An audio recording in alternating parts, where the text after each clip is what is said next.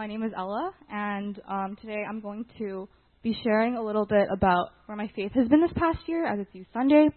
Um, so, just for some background information, this year definitely was the furthest I ever felt from God, and I think a lot of that had to do with just doubt and not going to God with those doubts. But I'll get into that a little more later. Um, I thought I'd just start off with like a little story, I guess.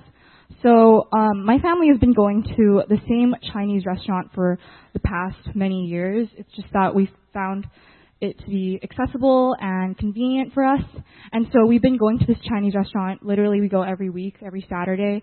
Um, we used to go like twice a week, um, but we've cut that down. And sometimes we go for lunch, and then we're back in four hours for dinner. So we go there a lot, and we are very committed to this place because um, my grandparents uh, in, are they're kind of picky when it comes to eating out, and it's very accessible for them. So we go to this Chinese restaurant a lot. Um, this Chinese restaurant, you need to get in through an elevator because it's in a mall, and there's only one elevator in this whole entire mall. So everyone takes this elevator to go to that restaurant. And something to keep in note is that this elevator is very, very bad. It's very slow. Um, it takes five minutes sometimes for it to actually arrive at the level you're waiting at, sometimes 10, it really depends. And when you get on the elevator, it goes up normally, but then once it reaches that level, it takes another like 10 seconds for it to actually like inch up and stop. And um, yeah, it's very, it's a very distinct elevator, and um, I have learned to be very used to that. But um, whenever we take this elevator, there's always that like silence um, with strangers where they're kind of confused and freaking out. But then people like my family have to explain to them that this elevator is just very, very slow and very, very bad. Um, something that I actually, so I've become very accustomed to this elevator. I know all the ins and outs. I know the buttons that work, the buttons that don't do anything. And um, recently I watched this video about how elevator closed door buttons don't actually work. And maybe some of you guys already know that. They're actually deactivated. But apparently, um, like elevator engineers or whatever, they just implement that button so that we feel a sense of control. And I've always been a control freak, so every time I go in that elevator, I know full well that it doesn't work, but I just press it because it gives us that false control. Um, so this year was filled with many questions. I'm going back to where I started. Um, this year is filled with many questions, um, and that's normal for any Christian to really doubt. But what happened with me this year was that I was doubting, but I wasn't going to God with those doubts. I was kind of keeping them to myself, um, and that can get very overwhelming very fast. So in a way, I kind of gave up, and um, I told myself that, you know, if with all these questions, with all these doubts, maybe I was just lacking in faith. Um, and so that came from the feeling of being discouraged and also feeling inadequate. Because when you grow up as a Christian, and some of you guys maybe can relate, um, you see perfection in the Bible through Jesus Christ. And then when you're told to go out into the world and be Christ like, um, it can be really discouraging when you feel like you're messing up every day and you're just taking 1,000 steps backwards. And so, as a result, I turned to my own understanding of things um, a lot this year, and I grew very distracted with the world. And I consumed my time in environments that only encouraged more doubts and didn't really give me any answers. And so, with those questions, I would kind of live on and forget to go to God. Um, and in a way, I was kind of hiding from Him. I was telling myself that it's okay to go in dips in your faith sometimes, and that was kind of my excuse. Um, but the problem was that I wasn't actively searching for a solution. I was just kind of staying where I was, and I was clicking on that closed door button with that false control that really wasn't doing anything. It wasn't getting me anywhere whatsoever. And so, um, my friend about a month ago told me about this really cool analogy, which I think kind of sums up what I'm trying to get at. And um, basically, she saw on like Pinterest a picture of this girl who's holding a little teddy bear. And God is telling her to give him that teddy bear, but she's refusing because she loves her teddy bear and she doesn't want to let go of it. Um, but little does she know that behind um, God's back, He's holding an even larger teddy bear for her.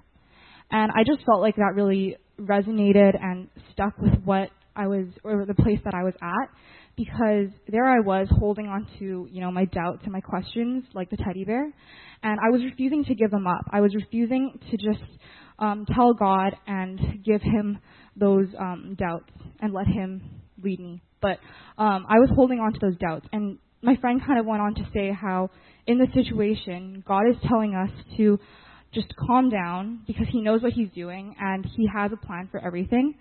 Um, and He just needs He just needs us to trust Him and give Him those questions because even if the answer doesn't come right away, um, He He knows that the answers that He has are bigger than us, and in the end, He's bigger than those doubts. So upon reflection on you know the situation that I've been in this past year, this past school year, um, I've decided that it's okay to be uncomfortable and untrusting in your faith at times because that happens to everyone. Um, but don't be afraid to hide that from God because God is big enough to hear us say it to Him, and He already knows before we have to say it. Don't try to find the answers by yourself because often you'll just get overwhelmed and you won't you won't get any closer to the answers, but you'll get farther if anything. And so God, he gave me that place of discomfort and doubt because I think those are the times where I was able to see him the most in hindsight.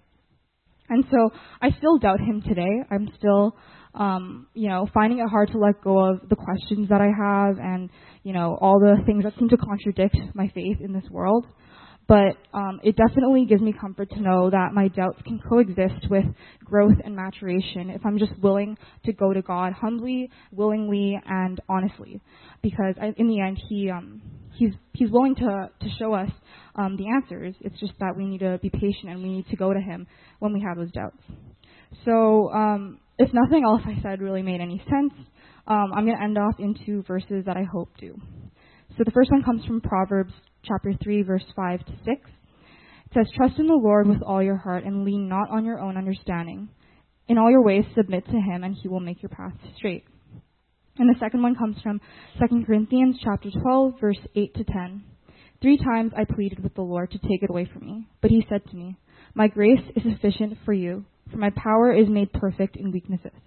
Therefore, I will boast all the more gladly about my weaknesses, so that Christ's power may rest on me.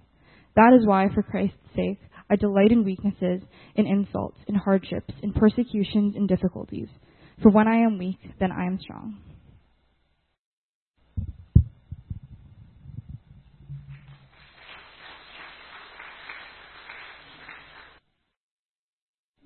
Um, so before I begin, I'd like to just open up in a word of prayer. Dear God, thank you for bringing us all into this space to worship and to serve you. Um, I just pray that today, as we continue on with the service, that you continue to be in this place, that the Holy Spirit is in us, and that we're able to experience your love. And thank you for being our God, the one God who is unending and always loving, everlasting. And just thank you, and I pray in Jesus' name. Amen. So to begin off, I just want to start in Romans 16, chap- chapter 16, verse 18. For such people are serving in our Lord Jesus, but for their own appetites. By smooth talk and flattery, they deceive the minds of naive people.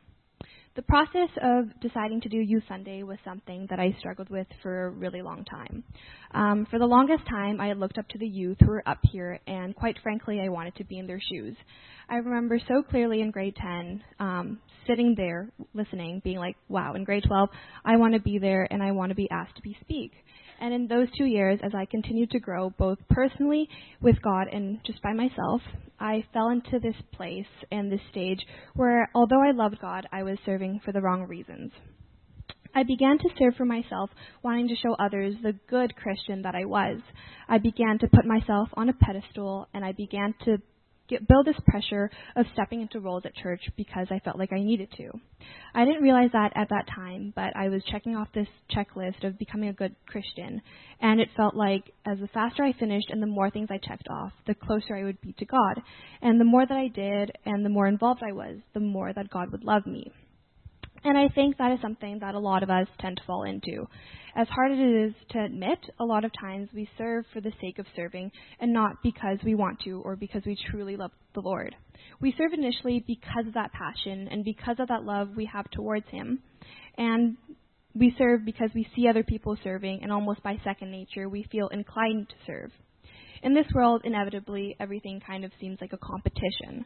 It seems like we're trying to continuously one up the other when in reverse, we should be helping uh, each other become more Christ like.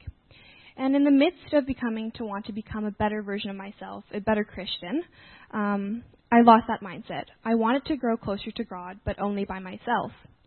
I didn't have the mindset of walking alongside others so that we would grow together. And yes, a relationship is between you and God. It's a two way thing, but it's also important to build as a community because, after all, church is not just a building, but it is a place where community is built and continues to be lifted up.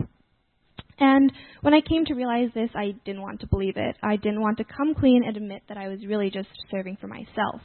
I kept pushing that thought away and convinced myself that I was doing it for God when all along I knew that I wasn't. And that's where sin comes in. I knew that I wanted to do these things to gain worldly praise. I wanted validation from others, from myself. And Satan told me that was okay. He convinced me that at the end of the day, I was still serving the Lord. But there's a difference between serving the Lord and serving the Lord willingly, with love. And when I look back on it now, it was so clear that I was so wrong with the mindset that I had. Sure, I was still serving God, but I wasn't doing it with the right intentions. And it is something that is so hard for me to admit. And but as I wrestled and decided whether or not to do Youth Sunday, um, God really spoke to me to tell me that I didn't get to where I am today just by myself. God told me that He placed me where I am because I need to be here, and whether it was unwillingly or willingly or not, um, I'm exactly where I need to be right now. Um, God only places us in situations He knows that we are able to handle. And as I was writing this and just brainstorming on what I would talk about, I was listening to a song, and the lyrics just kind of really wrapped, like perfectly wrapped up what I was trying to get at. Nothing good that I have done, no praise of mine could be enough. Only your blood has the power because Jesus, your love made a way. And I think that just really resembles God's love and how none of the things that we do are because of us, but because of God's amazing love. And it's so easy to get wrapped up and serve for the wrong reasons. It's so easy to serve because that's what you think you should do, because it's a hard thing to say no to others when you're being asked. But once that starts to happen, that's when your passion starts to slowly fade away. We forget that the only true way that we should do this is through and with love. Some questions that I think are important to ask yourself are Number one, do you feel burnt out? Number two, are you serving for yourself or for the Lord? And number three, do you feel excited to serve? And I think if you're experiencing any of this or said yes to any of these three questions, it's important to take time and reflect back on why you feel this way and reflect with God. Ask God questions. Like Ella said, God already knows what we feel and how we feel. Let God in on how you feel and pour yourself into Him because He already knows. Don't be afraid and don't hold back because He knows. Our fears, our intentions, and everything else between, He already knows since the very beginning.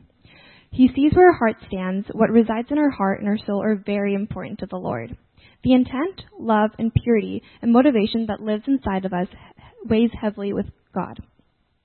And it's important to realize this when you're going through this stage that your past does not determine your present and most definitely does not determine your future. So if you feel this way, don't beat yourself up or feel bad, but instead thank God for giving you the eyes to open up and your heart to reflect on this and to learn from it. We are all humans, which means we are all sinners and we are all imperfect. We all need God, and that's more than okay because if we were perfect, we wouldn't need Him. But by His blood, we were saved, we were forgiven, and we are loved. And God definitely wants us to serve, but He wants us to serve humbly and with the right heart.